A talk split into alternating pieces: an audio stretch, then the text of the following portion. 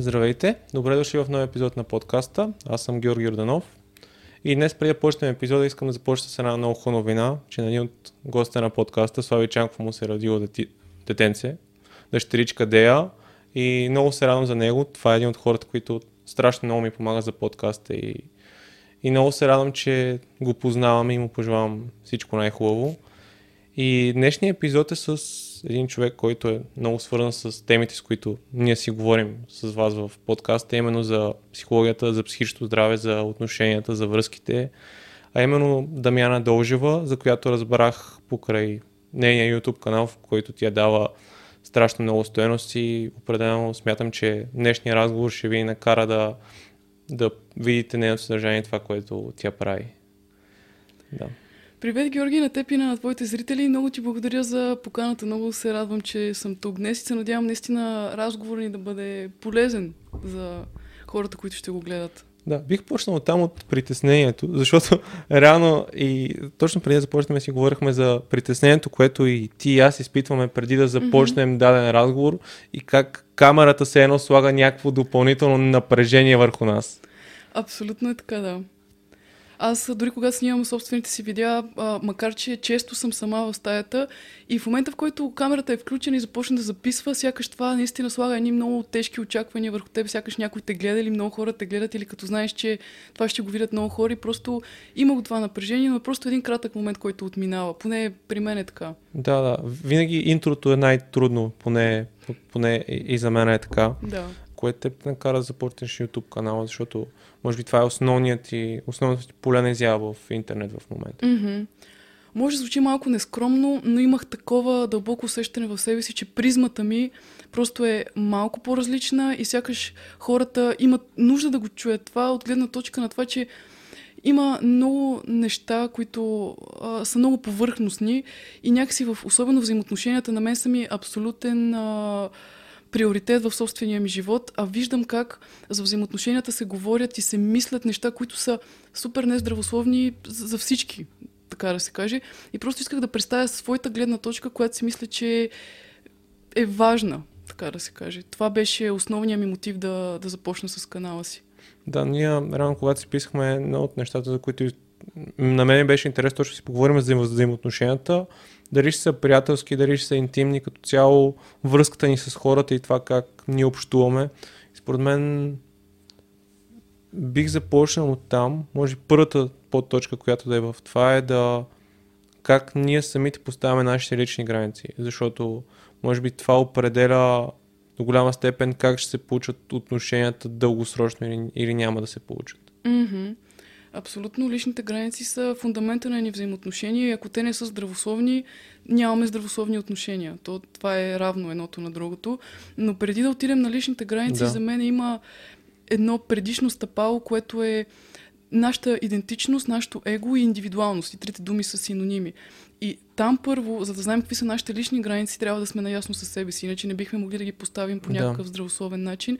Така че това за мен е първото а то представлява реално доколко ние сме запознати с всъщност егото, индивидуалността, нашата идентичност, това, което ни отличава от другите са нашите мисли, нашите желания, нашите нужди, нашите чувства, кое как ни кара да се чувстваме, кое предпочитаме, как мислим за определени теми и защо е, това е така, защото ако идва от някакво място на някаква рана, след това и дори да поставим някаква лична граница в живота си и да го следваме това нещо, пак няма да сме удовлетворени и пак може да отидем в една по такава посока, която е нездравословна за нас. Mm-hmm. Та, на база на това, доколко сме наясно с тези неща относно себе си, по-натам можем да поставим и а, граници в нашите отношения, които да са здравословни и правилни за нас. Добре, а как може да, да дефинираме тази идентичност и това его за нас?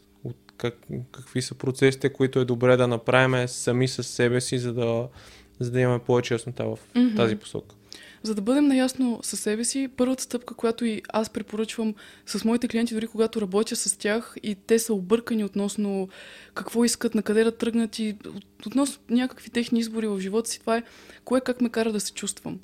И а, дефиницията на, ако щеш и на начина по който мислим, по който виждаме света, идва преди всичко това, кое как мен ме кара да се чувствам. Когато нещо ме кара да се чувствам зле, това означава, че то не е моето. И много често става така, че а, трудно ни е да кажем какво искаме, а, но ни е много по-лесно да кажем какво не искаме. Тоест, идва някой при мен и ми казва, нали, не знам какво искам, не знам какво искам от живота, не знам на къде да тръгна, но а, хората са много по-конкретни за това какво не искат, защото вече имат някакъв негативен опит и на база на това какво не искаме, можем да, да видим другите неща, които са верни за нас, когато сме объркани относно себе си. Така че, за да дефинираме себе си, един от основните въпроси е как се чувствам от еди кое си. Да, а възможно е чувствата да ни лъжат в дадени, в дадени моменти не е възможно да ни лъжат, но е възможно да идват от място, което е рана, така да се каже. Тоест, когато имаме дадено възприятие под формата на емоция относно дадена ситуация, то това е нашата реалност в момента. Ние така се чувстваме от тази ситуация. Mm-hmm. Въпросът е защо се чувстваме по този начин. И тук може да открием вече някаква наша рана. Да речем, давам пример. Някой а, по някакъв начин не ни, не ни е обидил или нещо по някакъв начин е отклонил, да речем, предлагаме нещо на някой и той ни отказва. Това по принцип е съвсем нормално. Нали? Ние сме дали някакво предложение, но той ни е отказал и това нас ни е наранило и прино ни е накарало се чувстваме тъжни, а, разочаровани и така да изпитаме болезнени емоции, които по принцип не са съразмерни с ситуацията, защото тя е съвсем нормално някой нещо да ни откаже, например. И тук нашата емоция е реална, т.е. начинът по който се чувстваме е абсолютно валиден за нас в момента. Въпросът е защо се чувстваме по този начин. И това имах предвид преди малко, като казах, че чувствата и емоциите никога не могат да ни излъжат, даже те са най-верният ни компас. И точно те са нещо, което могат да ни отведат до там, че да разберем вече по-дълбоки наши убеждения за нас самите. Да ни отведат до наши евентуални рани. Да, т.е. чувството ни е а, някакъв компас, mm-hmm. обаче вече ние трябва да разберем защо това е така, дали и дали а, не свръхреагираме в дадена ситуация, дали нещо, което е минимално ни наранява и защо това нещо така се случва. Точно така, само че това, което каза свръхреакция, по принцип аз не обичам да го използвам, ага. защото няма такова като свръхреакция. Okay. За да за да възприемем нещо, някаква емоция, да изпитаме от дадена ситуация, това наистина означава, че пак казвам, това е нали, нашата реалност. И вече а, по принцип по никакъв начин не е здравословно да се опитваме да се абстрахираме от някакво чувство, да, да си кажем, не искам да се чувствам по този начин, така че ще направя нещо, което да не ме кара да се чувствам по този начин, защото, както казах и преди малко, чувствата и емоциите, които ни носят определени ситуации или интеракции, са най-верният ни компас за нашата реалност. И всъщност, когато изпитаме дадена емоция, която видим, че е несъразмерна, спрямо нали, ситуацията. Това е момента, в който може да използваме това, да видим нали, откъде идва това нещо, какво аз възприемам, какви са моите възприятия, за да мога по този начин нали, да, да реагирам. Но не, че самата емоция е грешна или преувеличена, а самото възприятие има нещо, което не е окей okay в него. Тоест, не можем да променяме чувствата и емоциите си, можем да променяме възприятията си, за да има някаква устойчива промяна за нас. Например, в примера, който дадах, някой ни отказва нещо, да речем каним го на кафе и казва не мога. С този човек, да речем, сме се виждали от един месец, приемаме го лично.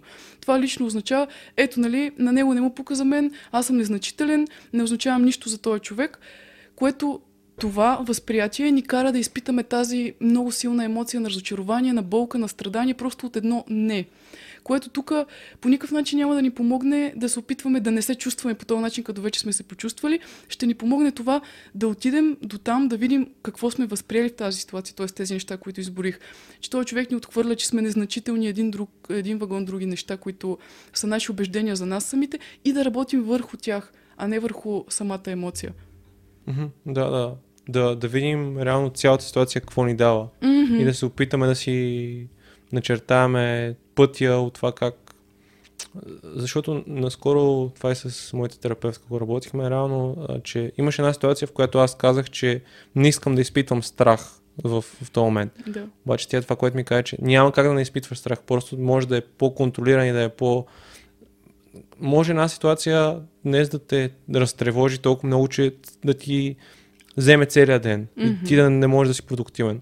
Обаче а, Реалното е да, да направиш така, примерно, че след 2-3 месеца, когато пак се случи също нещо, това да ти отнеме примерно 15 минути или 1 час или да, mm-hmm. да има някаква, някакъв прогрес. Ние не може да се оттърсим от тия емоции, по-скоро може да да бъдат по-контролирани, по-осъзнати, да, да имаме механизми, инструменти как да се справяме с тях. Mm-hmm, mm-hmm. Точно така е, нали, няма емоция, която да можем да си кажем, не искам да изпитвам тази емоция и да спрем да изпитваме тази емоция. Това, което може да направим е да ги потиснем, занимавайки се с нещо друго, без да адресираме нали, проблема и самата емоция и след известно време по някакъв начин да избия по тройно по-кофти начин. Това е което нали, може да направим по този начин, контролирайки емоциите. Но здравословният начин е да видим целият спектър от емоции, които са някои, нали, няма да са ни толкова приятни, няма да искаме да ги изпитваме, но начинът се справим с тях по здравословен начин е просто да ги приемаме. Както ти даде пример с страха, да, страхуваш се от нещо, супер много то те притеснява и начинът се справиш с този страх в момента е да си кажеш, да, страхувам се, знам, че трябва да направя това нещо, защото искам по еди какви си причини. Този страх ще бъде с мене в тази ситуация, взимам го със себе си и ще направя това, което ме плаши. И както и ти каза, месец по-късно, когато имаш същата ситуация, ти вече ще си го направил заедно с страха си, ще си видял, че от това не се умира, ще си станал по-уверен, защото си натрупал този опит и другия път ще ти отнеме по-малко време да се справиш с този страх, най-малко, защото той вече няма да е толкова интензивен, колкото е бил първия път. А, нещо, което ми е интересно, а, дали в твоята практика, дали си го забелязва или като цяло проучването, които си виждала, дали на мъжете им ни е една идея по-трудно да... Защото нали, има това, това вярване в обществото, все едно, че не чувства и бъди силен, не се свързи с, с тия неща. Забелязва ли си нещо подобно? Не, че а, по принцип мъжете са, имат други страхове в сравнение с жените. Mm-hmm. Тоест, а, физическия свят, да речем, тях по-малко ги плаши, но това, което го даваш а, за пример, нали, а, стегни се, мъж си, не дай да плачеш, бъди силен, това е изключително нездравословно по принцип да се възпитават и момчетата по този начин, защото като цяло ги учим да не могат да имат здравословни взаимоотношения, когато пораснат. Защото най-малко, ако вземе една жена, основната нужда на една жена в връзка е сигурност. И тук говорим сигурност във всички измерения. По принцип, мъжете виждат а, повечето, нали, не обичам да генерализирам, ама за да може нали, да продължим темата. Да, все пак водим такъв разговор, който да. Да, okay. да, мъжете виждат сигурността, от която жената се нуждае, но само в материален план. Тоест като жилище, като финансови възможности, това е така. Нали, жените имат нужда от тази сигурност, но изпускат а, момента с емоционалната сигурност, защото тя е точно толкова важна, да не е и по-важна от материалната сигурност за една жена. И когато един мъж се възпитава по този начин, не дай да плачеш, мъж си, стегни се и по този начин откъсва се той от собствените си емоции и, няма вариант, в който във връзката си с жена той да даде на нея емоционална сигурност, защото откъсвайки се от собствените си емоции, той се откъсва и от нейните и липсва това съчувствие и това възприятие за емоциите на другия, за виждането на неговата призма в някакъв емоционален момент и много често жените се чувстват емоционално несигурни и неразбрани в компанията на мъжете, точно защото те се възпитават по този начин. Да, това, това аз съм забелязал и от когато, особено когато работя с терапевт, mm. то това много се вижда как има такива блокажи, които са вярвания, които дълго време съм си, съм, са си проектирани в мене. И някои изобщо не са не са продуктивни, т.е. много от тях не са продуктивни, защото това, което се случва е, че когато ти не изразиш дадена емоция, тя остава в тебе. Mm-hmm. И поне при мен това винаги се изразява в някакви телесни, неприятни усещания, нали, някаква болешка, някаква разболяване, нещо такова, веднага почва да се проявява. Mm-hmm. Абсолютно да. Като цяло, дори емоциите, които са потиснати, не само, че остават, но и с времето набират сила, защото ще потиснем една емоция в една ситуация, но ще се случи същата ситуация, която отново ще събуди тази емоция у нас. Ние пак ще я потиснем и така, случвайки се ситуации, това потискане просто става много голямо и по-голямо и в един момент просто избива по някакъв начин, било то физически, било то в някаква крайност друга или в някаква адикция, винаги избива. Да, ти спомена адикции, ти говориш за, за зависимостта като цяло в твоите клипове. Mm-hmm. Как би дефинирала зависимостта като, като явление, като феномен, не знам? Mm-hmm. Най-общо бих го дефинирала като опит да се почувстваме добре, да се почувстваме свързани и да почувстваме смисъл. Когато някои от тези неща липсва, тогава ставаме много уязвими към адикции, които всъщност са... Много е важно да кажа, че всички имаме. Просто някои са по-големи, по-сериозни, с по-сериозни последствия и други, които са козметични адикции, така да се каже, като тези от социалните мрежи или сладко или друг тип цигари, да речем, които не влияят толкова пряко на, на здравето и няма толкова сериозни физически последствия, за да ги наречем нали, пристрастяване или адикция. Докато вече ако отидем към алкохол и наркотици или някаква много сериозна емоционална зависимост към някой, който е опасен за нас, това вече сякаш го слагаме в графата зависимост. Mm-hmm. Но това е спектър като всичко останало в психологията. Да, реално това е потребност, която искаме да задоволим. Mm-hmm. Обаче ако целият механизъм на това как задоволяваме потребностите ни е много разбит, най-вероятно това ще доведе до това, че да, да имаме много нездравословно поведение в дадени ситуации. Да, и то не толкова да ни е а, разбит механизъм, всъщност а, на потребностите, а просто, че има, имаме нужда, която може би не осъзнаваме, че имаме много често е така. Дори не осъзнаваме, че имаме, но все пак тя е там и дори като не знаем каква е тази нужда, няма и начин по който да, да я задоволим по здравословен начин. И именно от там идват повечето адикции. Тоест имаме някаква нужда, която или не, не знаем каква е, или не знаем по какъв начин друг да я задоволим и затова си набавяме позитивни емоции чрез неща, които са нездравословни за нас. Да, и според мен е, е такъв а, вътрешен рефлекторен механизъм може да е когато тръгнем да се, дали, дали ще е сладко, дали ще е цигари, дали ще е нещо такова, когато тръгнем да проявяваме зависимост, да си помислиме какво ми липсва в този момент и това нещо какво задоволява как, mm-hmm. каква е потребността, която се опитвам да, да заменя с това. Какво, какво искам и с какво го заменям. Mm-hmm. Да, по принцип това много помага, поне да станем наясно със себе си, но все пак, когато имаме вече някаква зависимост, която е реализирана и сме mm-hmm. я практикували дълго време, за съжаление, този въпрос не е достатъчен да си го задаваме в момента, защото чисто и физически усещаме купнеш към това нещо, което бягаме чрез да, него. Да, той зависимост имат всяка си има различен вид на, различен период на физическо пристрастяване. Абсолютно, да, да. И ще да е супер, ако беше толкова просто, нали, да си зададем просто въпрос, да открием липсата и оттам нататък да изчезне да. зависимостта, но за съжаление е много по-дълъг и турбулентен процес да се избавим от дадена зависимост. Да, може би това е първа стъпка. Да. да, да тръгнеш от някаква правна точка, но процесът не е лесен и, и то затова много хора се провалят в него, защото mm. ако ставаш толкова лесно, всеки ще да да живее някакъв перфектен живот без зависимост. Абсолютно, да. Окей, okay, а добре да се върнем на егото и реално. Мисля, че там поизчистихме нещата, реално това е нашата идентичност, това, което сменя, може би, нашата визия за кои сменя в света и как и света ни възприема в цялото mm-hmm. пространство, което е около нас. И добре, сега може да преминем на границите и реално ти какво определение би дало за тях? Границите всъщност идват тогава, когато има срещу кой, не срещу, защото тая дума по друг начин променя цяло, цялото послание това, което ще кажа, но когато има на кой едва ли не да, да изразим или да, да взаимодействаме с някой, така че да, да има някакво очертание на нас самите. И ще дам пример за това.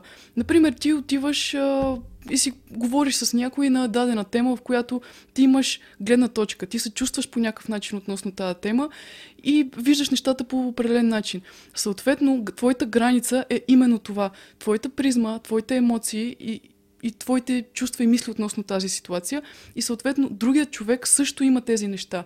И реално, твоята граница спрямо неговата граница е именно това различие в начина по който възприемате тази тема. И въпросът вече е това, което определя дали едни взаимоотношения са здравословни или не.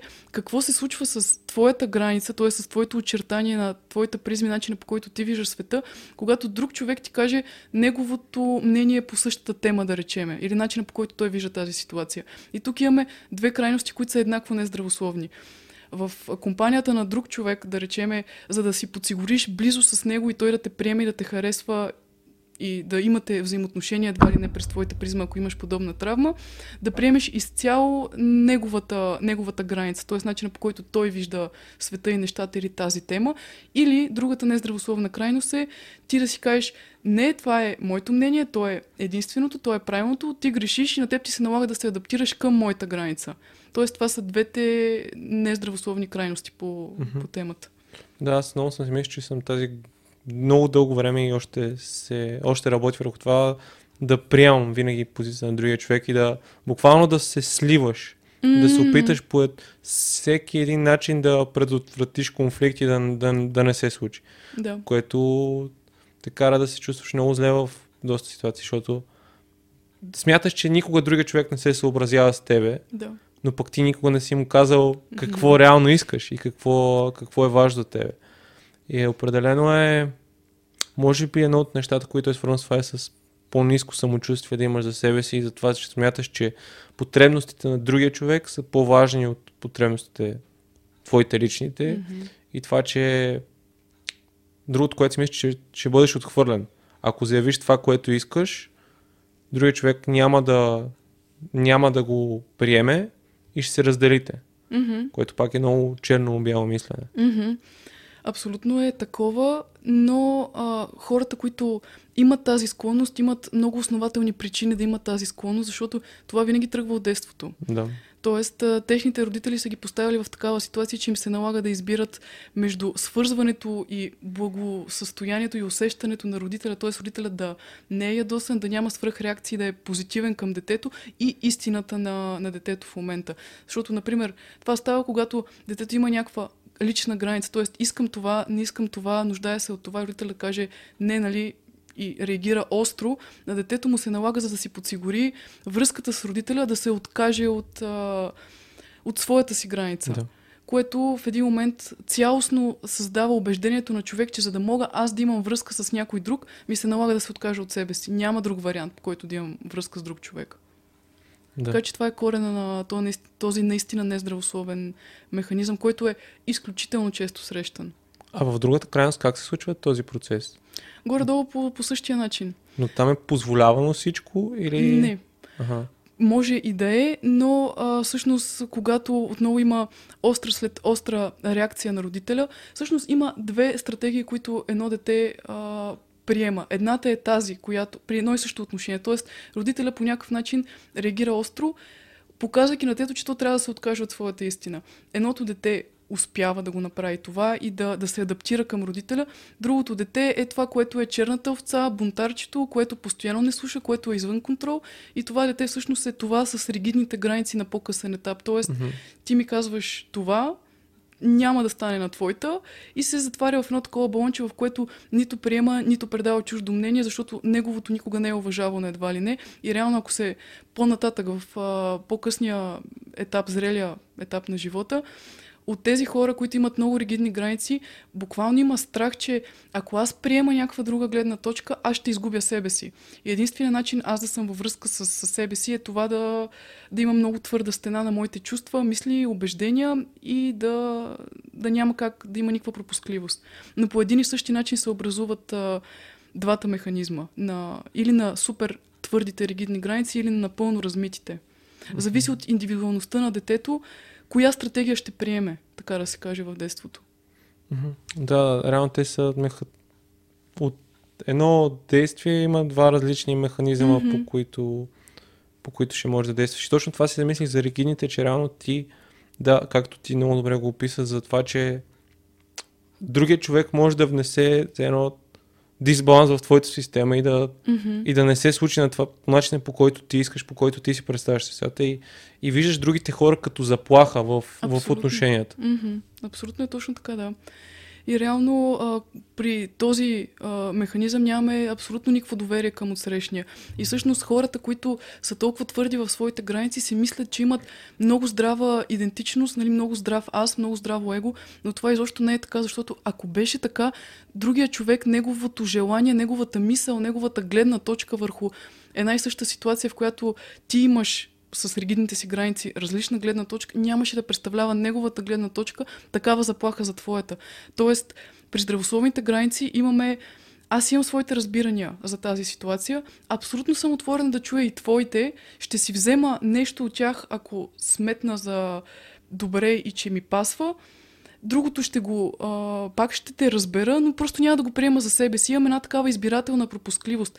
А когато има едно аз а, казвам, нали, това е моята гледна точка, тя е правилна, твоята е грешна, въобще не ми говори, тогава всъщност нямаме здрав аз, защото другият явно представлява заплаха за нашият аз, за да не го допускаме по такъв начин. За това, което сме ние, за това, за нашата, за нашата представа за, за това какво е в момента. Точно, а, да. а какви са други аспекти на личните граници, освен нали, това да, да се допускаме или да... Всъщност това е, а, чрез личните граници ние а, не осигуряваме, а всъщност реализираме нашите взаимоотношения с другия. Тоест, а, дори всъщност личните граници са, а когато имаме здрав, здрави лични граници, това е единствения начин по който ние да преценим дали сме съвместими с човека от среща. Особено за романтични взаимоотношенията и за приятелства. Защото когато ние имаме такъв маниер на а, отношение спрямо от срещния, това са моите мисли, това са моите желания, така се чувствам аз от тези а, ситуации, ти ми казваш твоята гледна точка, аз на база на моята си истина преценявам доколко ти ми пасваш, доколко с тебе може да съжителстваме заедно и доколко сме буквално съвместими. Защото по другия начин, ако вземем двете нездравословни крайности, идва човек, казва ни неговата истина, адаптираме се изцяло към нея. Нашата истина не съществува в контекста на тези взаимоотношения. Ние не знаем дали този човек ни пасва на нас, защото няма този момент на напасване, защото ние се превръщаме в него. В другия вариант, когато нашите лични граници са толкова твърди, че ги натрапваме на човека от среща, ние пък нямаме никакво пространство за този човек в нашия живот, защото просто наш... имаме толкова дебела стена на нашите а, възприятия, мисли, чувства и мнения, че той няма откъде да, да влезе изобщо и да установим някакъв обмен на дори да си говориме по някакви теми, да, да го разберем как мисли, как се чувства и да вникнем в него. Мгм. Така да. че това е основната им функция. И с тях се реализират взаимоотношения или не се реализират. Тоест, това, тези две, две неща, егото и нашата идентичност, които са рано са синоними, и личните граници поставят основата за това генерално в живота ни как ние влизаме в взаимоотношения с хора. Мгм, абсолютно. Обаче, каква е следващата стъпка и какво, какво надгражда този фундамент? В какъв смисъл какво А, да кажем в отношенията, дали ще са приятелски отношения, дали ще са интимни отношения, как, коя е следващата стъпка на, защото, нали, поставяме личните си граници, обаче коя е следващата стъпка на сближаване и на допускане на хората до себе си, на изграждане на едни по-добри здравословни отношения дългосрочно? Ами, следващата стъпка е реално, когато ние. А, то, то не е като. Знаеш ли, аз съм забелязала, че хората по принцип виждат границите като точно някаква стена, която да поставиш, Мгм. като те изобщо като цяло не са това. И а, дори с тебе сега, като си говорим, например, ако започнем да си говорим за цветовете, ти ако кажеш моя любим цвят е жълт, аз ако кажа моя любим цвят е зелен, това, това е моята граница спрямо твоята граница. Виж, аз не ти поставям по никакъв начин стена, когато ти казвам моето предпочитание за цвят, както и ти не ми поставяш стена, като ми кажеш, че твой любим цвят е жълт, но по този начин ние а, имаме обмен, който ме кара аз да те опозная по-добре и ти да ме опознаеш по-добре и да те разбера. И когато говорим за различни теми, или аз ти казвам коя ситуация как съм възприела, как съм се почувствала от нея, и когато ти си отворен да ме чуеш и ти ми споделиш как си се почувствал от тази ситуация, това реално през цялото време е обмен на нашите лични граници. И всъщност това е начинът по който аз и ти да установим взаимоотношения. То не е, например, да и не, като някаква стена, като м- просто граница в смисъл на, на стена и на граница. Реално точно това представляват а, личните граници. Да, аз точно като слушах се мислих, че реално т.е. като някаква подточка на личните граници е обмена и това как, Да. как се случва, как, как общуваме. И, и, се замислям, че много често ние влизаме в отношения с нагласта да задоволят някаква потребност, т.е. дали ще е приятелска, дали ще е интимно секс. И, и сме склонни да пренебрегнем нещата, които са свързани с личните граници и с нашата идентичност. Тоест, може би, когато влизаме в отношения, да сме по наблюдателни за това как се случва целият процес и това ние как се чувстваме в общуването с човека от среща, а не да си кажем искам това от този човек. Защото ако не го опознаваме, не, няма как да знаем нали, той ще ни го даде или няма ни го даде. Мгм. Точно така е, да. Затова и преди малко казах, че нашите здравословни а, лични граници са единствения начин да преценим дали човекът срещу нас е съвместим с нас Мгм. и дали може да прекараме наистина дълго време с него, без това по някакъв начин да ни носи напрежение, дискомфорт и да ни наранява, или а, да го поставим на определено място в живота си. Тоест, на база на това става тази преценка. Да, а каква е причината да привличаме токсични хора в живота си? Това е една тема, която също ти говориш в канала ти, в видеята ти. Ами, причината е, нали, много за повечето хора не им харесва да чуват каква е истинската причина, но винаги има някаква токсичност вътре в нас. Дори мога да използвам примера, който в момента до сега гледахме за двете крайности на нездравословните лични граници. Ако аз имам а, изключително плаващи граници, непрестанно се адаптирам към човека от среща, на мене много хора ще ми се виждат токсични, както и ти даде такъв пример преди малко, защото просто ще, ще правя неща, които не са окей okay за мене, няма да казвам, че не са окей okay за мене, ще продължавам да ги правя, само и само да установя взаимоотношения с този човек. И то, от срещния човек, особено ако е по-доминантен и е в другата крайно с супер ригидни граници и трябва все на неговата да става, аз ще го соча с пръст и ще казвам, той е супер токсичен и ще съм права за това, а, реално. Само, че много лесно става така, когато виждаш токсичността в другия, да не можеш да видиш своята собствена, защото е прекалено очевидна тази на другия, но винаги нещата са пропорционални. Няма как ние да сме супер здравословни, обаче живота ни да е пълен с токсични хора, най-малко защото здравословните лични граници означават именно здравословна пропускливост. Тоест, аз няма да поддържам интензивни отношения с човек, който или ми се налага, или не сме по някакъв начин, не искаме да си прекараме времето по един и същи начин.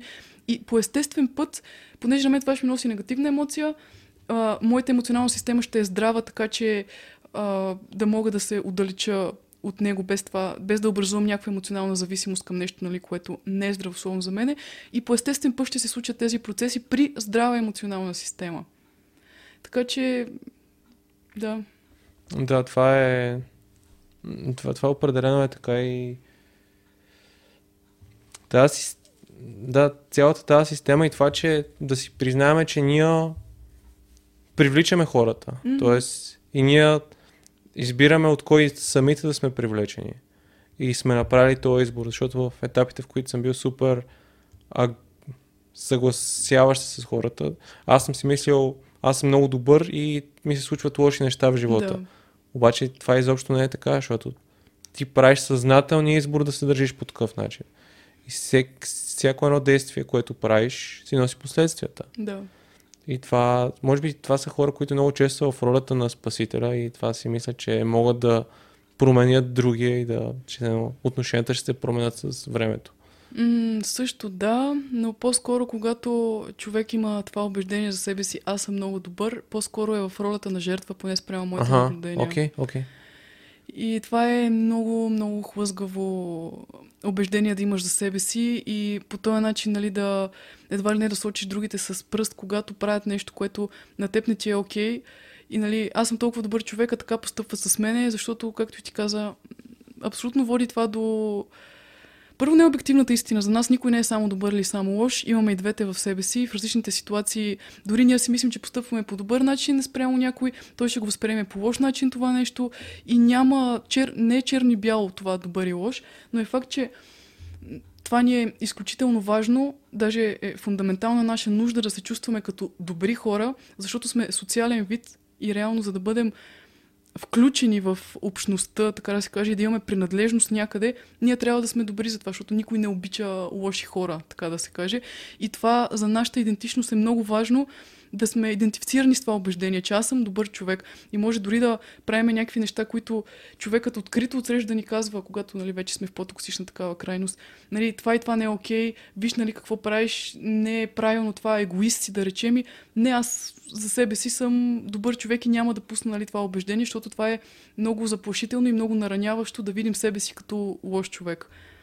Да, и според мен много много от тия социални поведения ние ги правим точно за да бъдем част от група, mm-hmm. за да бъдем част от общност и да... Защото когато останем сами, сме, се усещаме още по...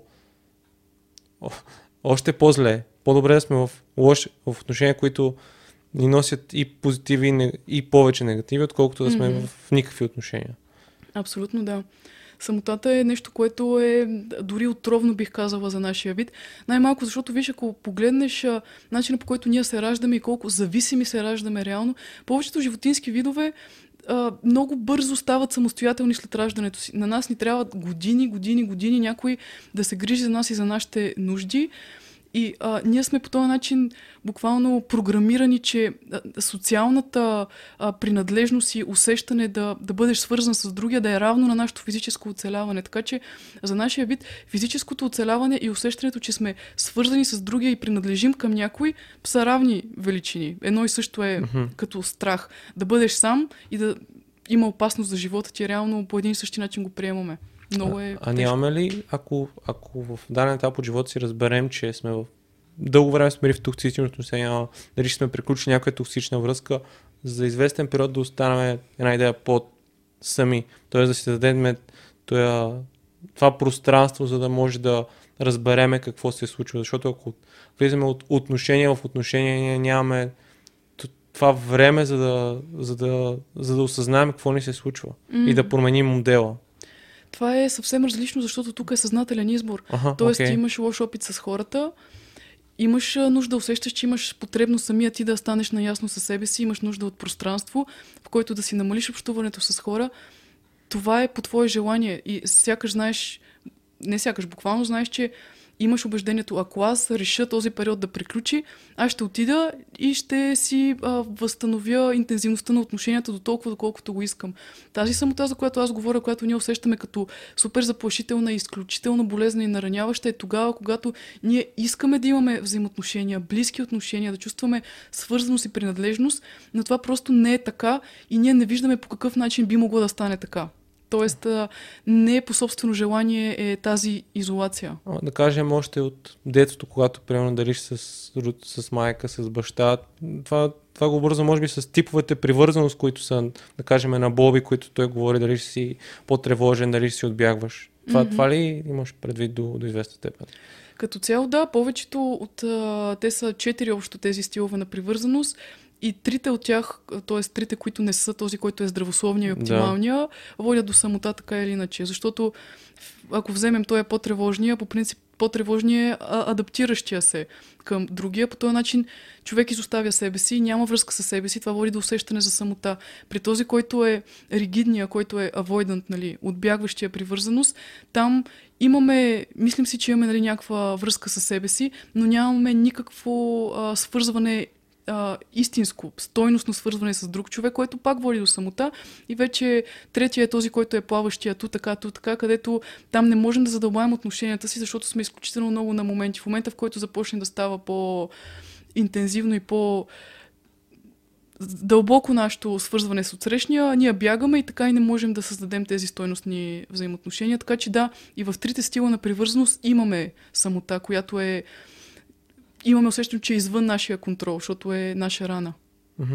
А относно токсичността, реално, как, как може да ги определим, да кажем, има някакви типове токсичност в хората, някаква рамка, в която може да сложим?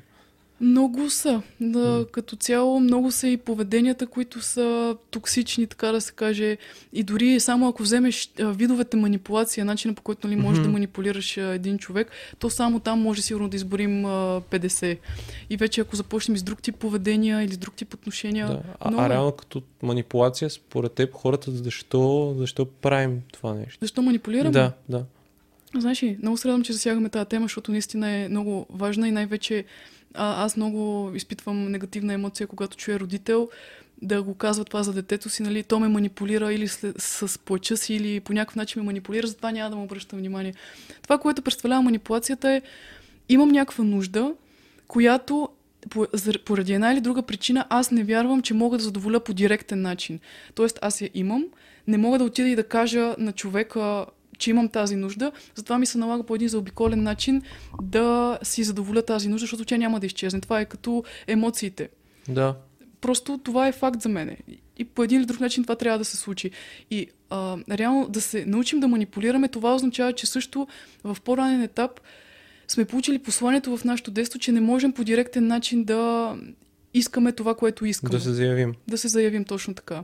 И всъщност манипулацията не е нещо лошо. Хората, които манипулират, всички манипулираме първо и оттам пак ще започна. Отново е спектър, нали, доколко, защото много често ние не си осъзнаваме нуждата, особено в някакви по-емоционални ситуации и прибягваме до такива манипулативни механизми, но това не идва от лошо място. И колкото сме по-наясно с това, толкова по-добре ще се чувстваме спрямо и себе си, и спрямо и другите, когато ги хванем в някаква манипулация. Да, да, да, да. И може би манипулацията точно е някоя потребност, която те е страх да заявиш и че и ще бъдеш отхвърлен, няма да бъдеш прият или пък ще бъдеш наказан за това, което Именно, искаш. Именно. Или може би да бъдеш пренебрегнан. Те са много, М, много аспекти, но това са такива като тия червените бутони в нас, които са това, че... Но, но поне аз в етапите, които съм мислил за... Когато съм манипулирал и съм осъзнал, че го правя, винаги, поне при мен е било, че имаш някакъв страх, че ще бъдеш хванат и че ще... Нали, хората ще разкрият какво правиш. Мгм. По принцип това знаеш ли, че дори е по-добрият вариант, когато го правиш осъзнато, защото имаш някакъв контрол над него и самия ти, дори да си се хванал в ситуацията, че го правиш, след това можеш да, да, да опознаеш по-добре себе си и по-полесен начин, защото знаеш, че манипулираш и когато виждаш за какво манипулираш, много лесно можеш да идентифицираш реално нуждата, която имаш и съответно да, да мислиш вече за начини, по които можеш по директен начин да я задоволиш, защото всъщност най-лошото на манипулацията, поради което хората я виждат като нещо супер лошо, е това, че често е за сметка на другия. Защото аз може да имам някаква потребност и аз ако не ти я кажа директно, ти а, не ти оставям право на избор да кажеш искам да отговоря на твоята потребност и мога в момента имам капацитет за това или нямам. Аз се едно тръгвам по заобиколен път да си го взема от теб без твоето съгласие. И реално това е проблема в манипулацията и затова е добре да бъде по директен начин и е това здравословния начин, защото по този начин, изразявайки се директно, казвайки директно от какво се нуждаем, даваме право на избор на човека от среща, което е уважително към него. А не се опитаме сякаш да го оставим с усещането, че го ограбваме и по някакъв начин правим... Просто не го уважаваме. Да, да. А, рано това, когато, поне аз съм забрал, че когато си искрен и усещането в теб самия е много по-различно, защото М, си свободен от всички това да мислиш какво казах тук, какво казах там, как е... Какво... Едно почваш да оплиташ ни кълба в съзнанието Да. си, които в един момент не можеш да разплетеш. Мгм, така е, да. Много е а, това. Гадно е това усещане, тая обърканост на... И много често също става, когато не знаем какви са нашите потребности, често си служим с манипулации, съответно и не сме искрени, че а, като цяло и възприятията и за нас самите са ни объркани и другия човек го виждаме по някакъв начин, сега не знаем той вреди ли ни или а, се опитва да ни помогне или просто става абсолютно пълен хаос а, в нас, когато самите ние не сме искрени със себе си, съответно не сме искрени с другия. Та да, много е размазано и объркващо това усещане. Да. А, а нещо, което се замислих, реално хората, които нали, са по-приемащи, поне тогава си мисля, че нали, съобразяват с другите. А, а хората, които тотално не се съобразяват и, и винаги прекрачват границите, как би било добре да, да подходим с един човек и да му каже, един такъв човек да му кажем, е, окей, ти ми навлезе в границите, не ми харесва на къде отива нашата комуникация, не ми харесва отношенията, които имаме. Ако съвсем буквално взема твоя пример а, и човекът наистина е такъв, че постоянно ти прекрачва границите, това прави така, че и ти си му го казвал нали, в някакви моменти, или това не е окей за мене и въпреки това той не те чува и продължава по някакъв начин да се налага или това да го отхвърля, нали, как така, или да те гаслайтне, като му кажеш това не е окей за мен, как не е окей за теб, аз това го правя, защото еди какво си, да не уважи нали, твоята истина. Шанс е, че а, няма да има как да се излезе на глава с него, защото той просто е затворен. Няма да иска да те разбере, няма да иска да те чуе и да се опитваш на човек, който е толкова твърд в собствените си възприятия и усещания, да му обясниш нали, какви са твоите и по някакъв начин да ти уважава границата, няма да стане. В смисъл, Мгм. че решението е дистанция. Ако е толкова краен примера. Да, може би да сме склонни да, да приемем това, че ти отношения няма да се получат и да, и да се опитаме да продължиме напред и да, Мгм. да, да отстоиме себе си. То, аз това си мислех, че понякога не е нужно да е с разговор и нещо такова, понякога е нужно с, просто с поведение. Да си кажеш, аз това, което чувствам и изпитвам е по-важно и поставям себе си на първо място в, в Мгм. ситуацията. Мгм. Абсолютно. И това говори за нездравословност от наша страна, а, ако някой е толкова неуважаващ към нас и нашите граници и съвсем открито ни показва действие след действие, че той няма да ни ги уважи, дори когато ние казваме какви са така със спокоен тон, ако ние продължим да се опитваме да намерим нали, път към този човек и въобще да, да имаме взаимоотношения с него, и вместо нали, това да ни накара да се отдръпнем и да се отдалечим от него, означава, че има нещо в нас, което ни кара да сме по в другата крайност с адаптиращите граници. Да, и е нужно да, да поработим върху това. Mm-hmm, Тоест да, mm-hmm. да се опитваме да, да, да, да го променяме и да... Защото първата стъпка е да...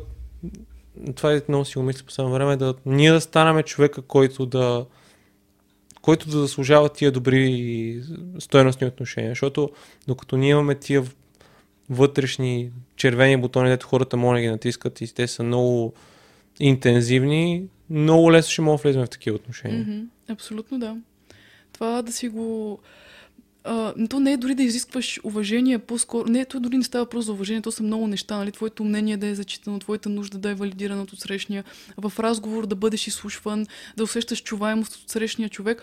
Всички тези неща говорят за ако държиш да са така в твоите взаимоотношения и реално ако ти се отдалечаваш от човека, когато видиш, че те не са така от, от срещния, т.е. че я няма тази цялостна а, валидация и опит за разбиране и за чуване на, на теб самия и на вникване в тебе, ако се отдалечиш реално от а, такъв човек, когато това го няма, говори за, че си здрав емоционално просто. Ага.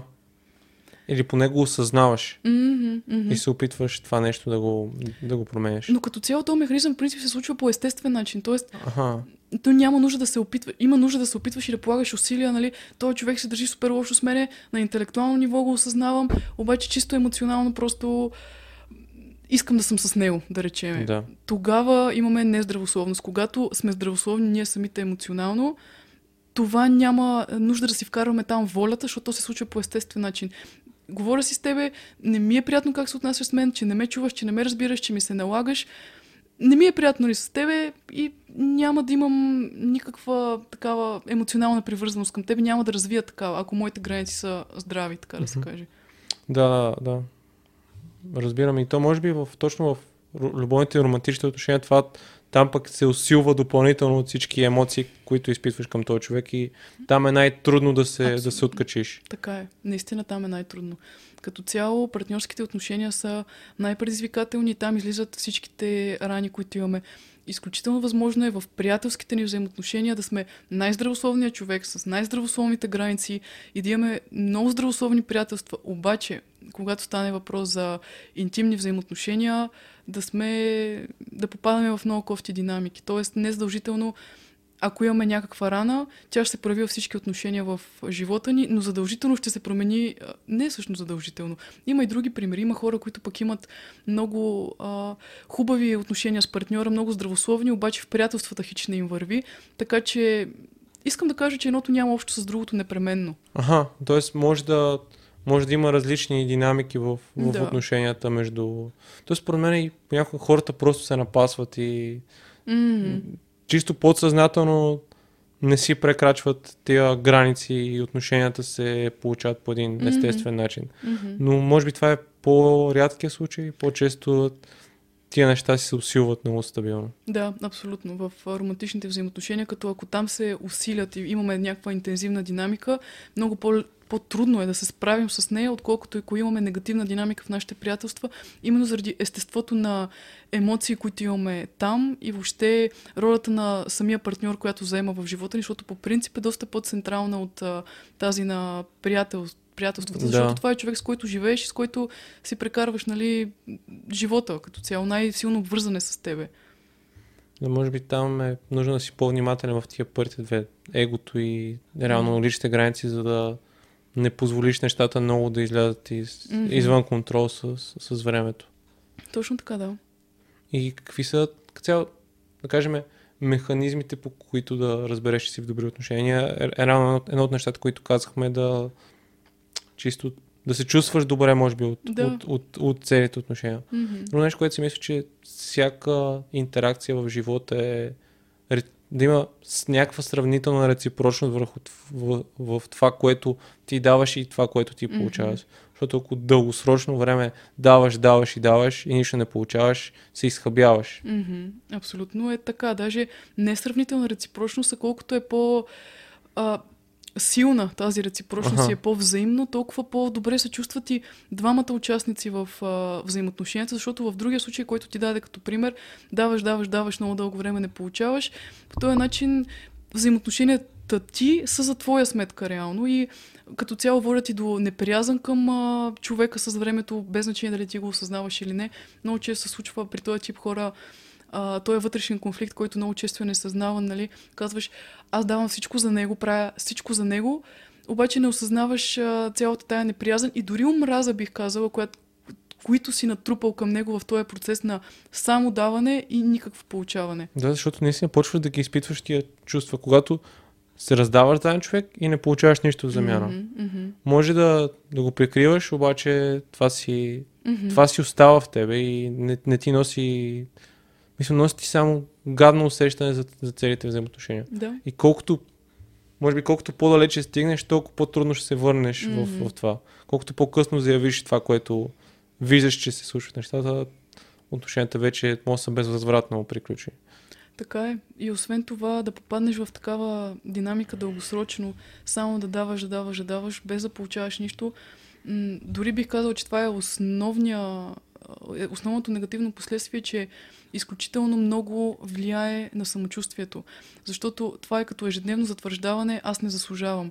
И колкото повече време оставаш такива отношения, в които се раздаваш, без да получаваш, това просто пропорционално ти сваля самочувствието. И в един момент, дори ти самия да събереш кораж от някъде, да ти е останала някаква увереност, че да прекратиш тези отношения, много трудно се възстановява усещането за, за увереност просто, че буквално ще ти заслужаваш, че си стойностен, защото си прекарал прекалено дълго време, в което а, реално не си имал усещане за собствената стойност, защото къде е това усещане, като само даваш и ако беше стойностен, ще и да получаваш. Това не се случва. И просто много става ниско самочувствието в такива динамики.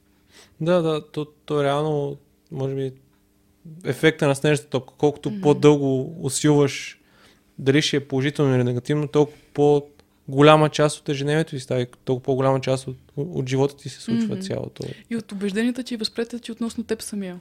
Mm-hmm. Да. Да. А, реално нещо, което сега се замислих ми стане интересно. Тебе, което те накара да направиш клиповете за Ергена?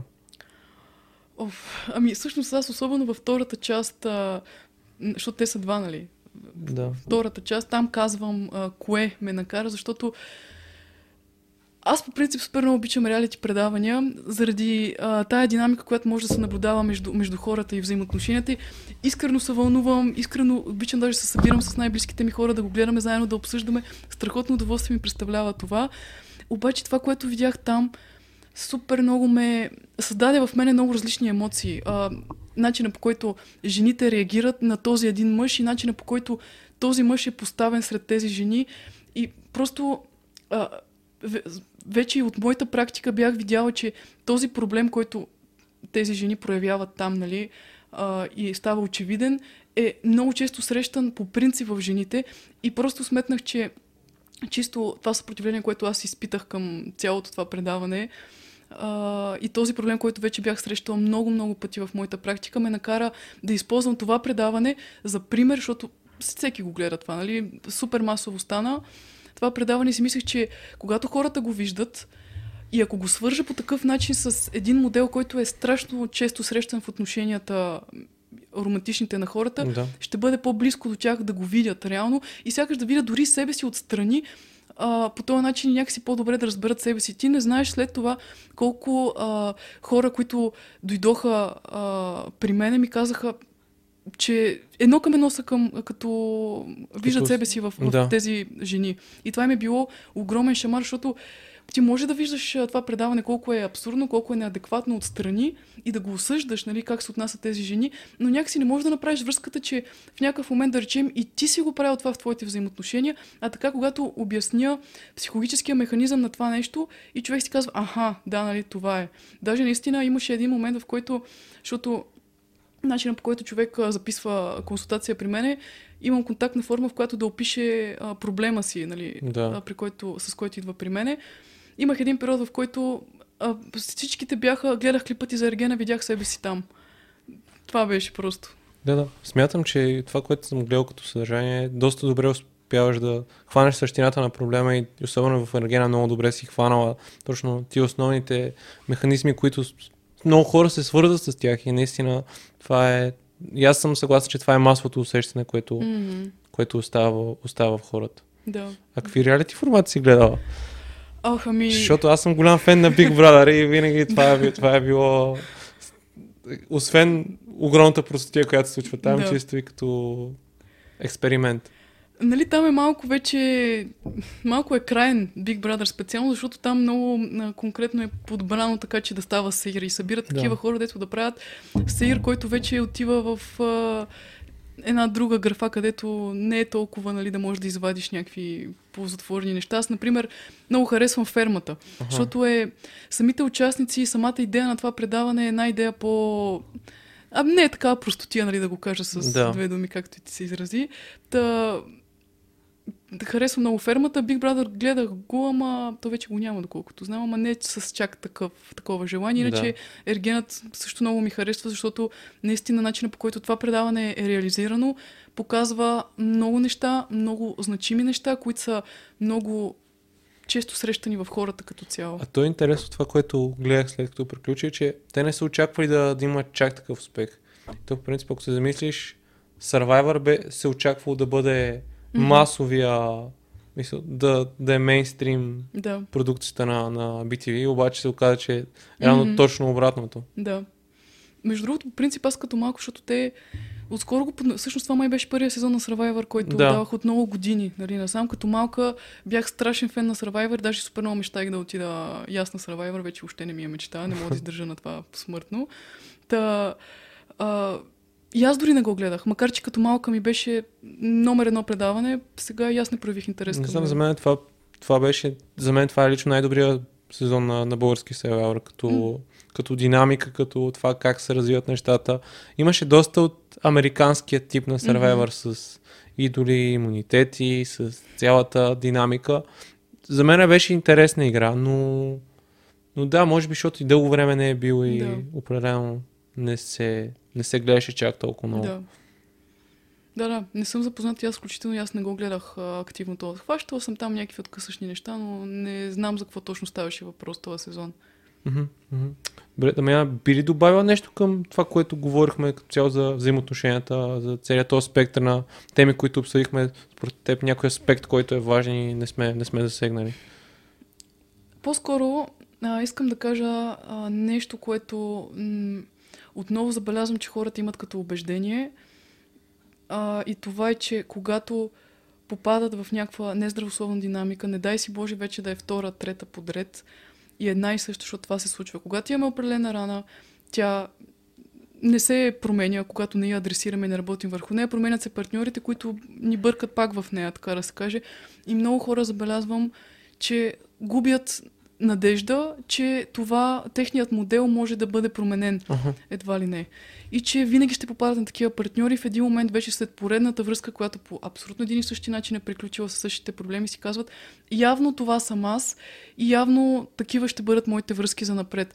И искам това да го кажа, че не е така. Наистина аз много дълбоко вярвам, че не е така и вече съм го виждала толкова много пъти в работата си, че просто зависи зависи си от човека. Има как тези модели да бъдат променени, има как да си променим дори стила на привързаност. Просто процесът не е лесен, не е а, кратък и изисква много енергия и много, много труд и много постоянство. Да, и търпение. Именно. Да, и като цяло точно това е едно от нещата, които искам да се случва в подкаста, да, или да се, ние преди да запишеме си говорихме точно за личностното развитие, обаче да е нещо, което остава в тебе, нещо, което е ценно, което развиваш като ресурси и то се проявява във всяка една сфера на, на живота ти. Обаче Мгм. това не идва лесно. Особено най-простия пример, ако 20 години си живял по определен модел, Да. вашите сте отгледали и казвали сте че не ставаш, че невербално сте казали, че си че оставаш сам да. и други негативни, други негативни вярвания. Ти 20 години си мисли по такъв начин. Mm-hmm. Няма как за един месец да, да спреш да мислиш по така и да, да вземеш друга, mm-hmm. друга посока в живота си. Mm-hmm. Всичко отнема време и отнема страшно много работа, за да... но, но пък резултата е то не е някакъв материален, обаче вътреш, може да е материален, разбира се, но е вътрешно усещане за това, да. че ти вече се носи шефа на живота си в един момент. Тоест, че ти знаеш какво се случва, знаеш как да го управляваш и знаеш къде можеш да стигнеш. Да. Точно така е, наистина. И освен това, не само, че твоето вътрешно усещане се променя, когато адресираш тези неща, които те карат да бъдеш, да нямаш хубаво усещане за себе си, съответно и да имаш кофти взаимоотношения, е това, че хората, към които се привличаш, стават съвсем различни като темперамент, като характеристики, като отношение. Тоест, докато ти имаш определена рана, на теб наистина ще те привличат да. такива хора, които ти бъркат в тази рана, защото това е нормалното. Тоест, на теб ти се образува тази рана. Това означава, че си бил получател на определено поведение, което ти е направило тази рана. Съответно, това е твоето разбиране разбиране за любов. Това е твоето нормално. И когато го усетиш в някой, ти ще се залепиш за него, защото за тебе това е любовта. И процеса да обърнеш буквално този процес е много труден, много сложен и много енергия отнема, но когато ти си оправиш тази рана и адресираш до някаква степен, няма как този човек пак да те, такъв тип, не този човек, такъв тип а, хора да те привличат отново. Просто променя се това. Да, да. И поне при мен беше, че не исках да изпитвам тая болка, която съм изпитвал до сега, защото може би много често е точно това, че в един момент се едно прилива чашата и си казваш, не мога повече, така и ще опитам нещо да. ново. Но тук идва вече това да волят и устойчивостта да издържиш на целият процес, защото не е приятен. Mm-hmm. Ако особено ако имаш по-дълбоки рани, по-дълбоки травми, може да е нали, да са някакви по-повърхностни, но ако е по-дълбоко, си, си трябва време. Така е, точно така е, да. Добре, но, но, много ти благодаря и че си поговорихме, че според мен много стоеност давахме на, на хората с разговора, който, който проведахме. Имаш нещо, което би добавила към... Ами... Не, като цяло не се сещам нещо. Искам аз да ти благодаря за, за приятния разговор. Наистина беше много приятен и се надявам да е бил такъв и за хората, които са го гледали. Да. Да. Благодаря ви, че гледахте и слушахте. А, надявам се и на вас да ви е било приятно и полезно, както и на нас ни беше. И ако смятате, че това, което правя ви е полезно, може да се включите в Patreon и да, да ме подкрепите там. Като цяло все повече и повече мисля как за хората, които са в Patreon да има повече, повече ползи, тъй че се надявам да, да се видим там в, в, в, в, в общността и до следващия епизод.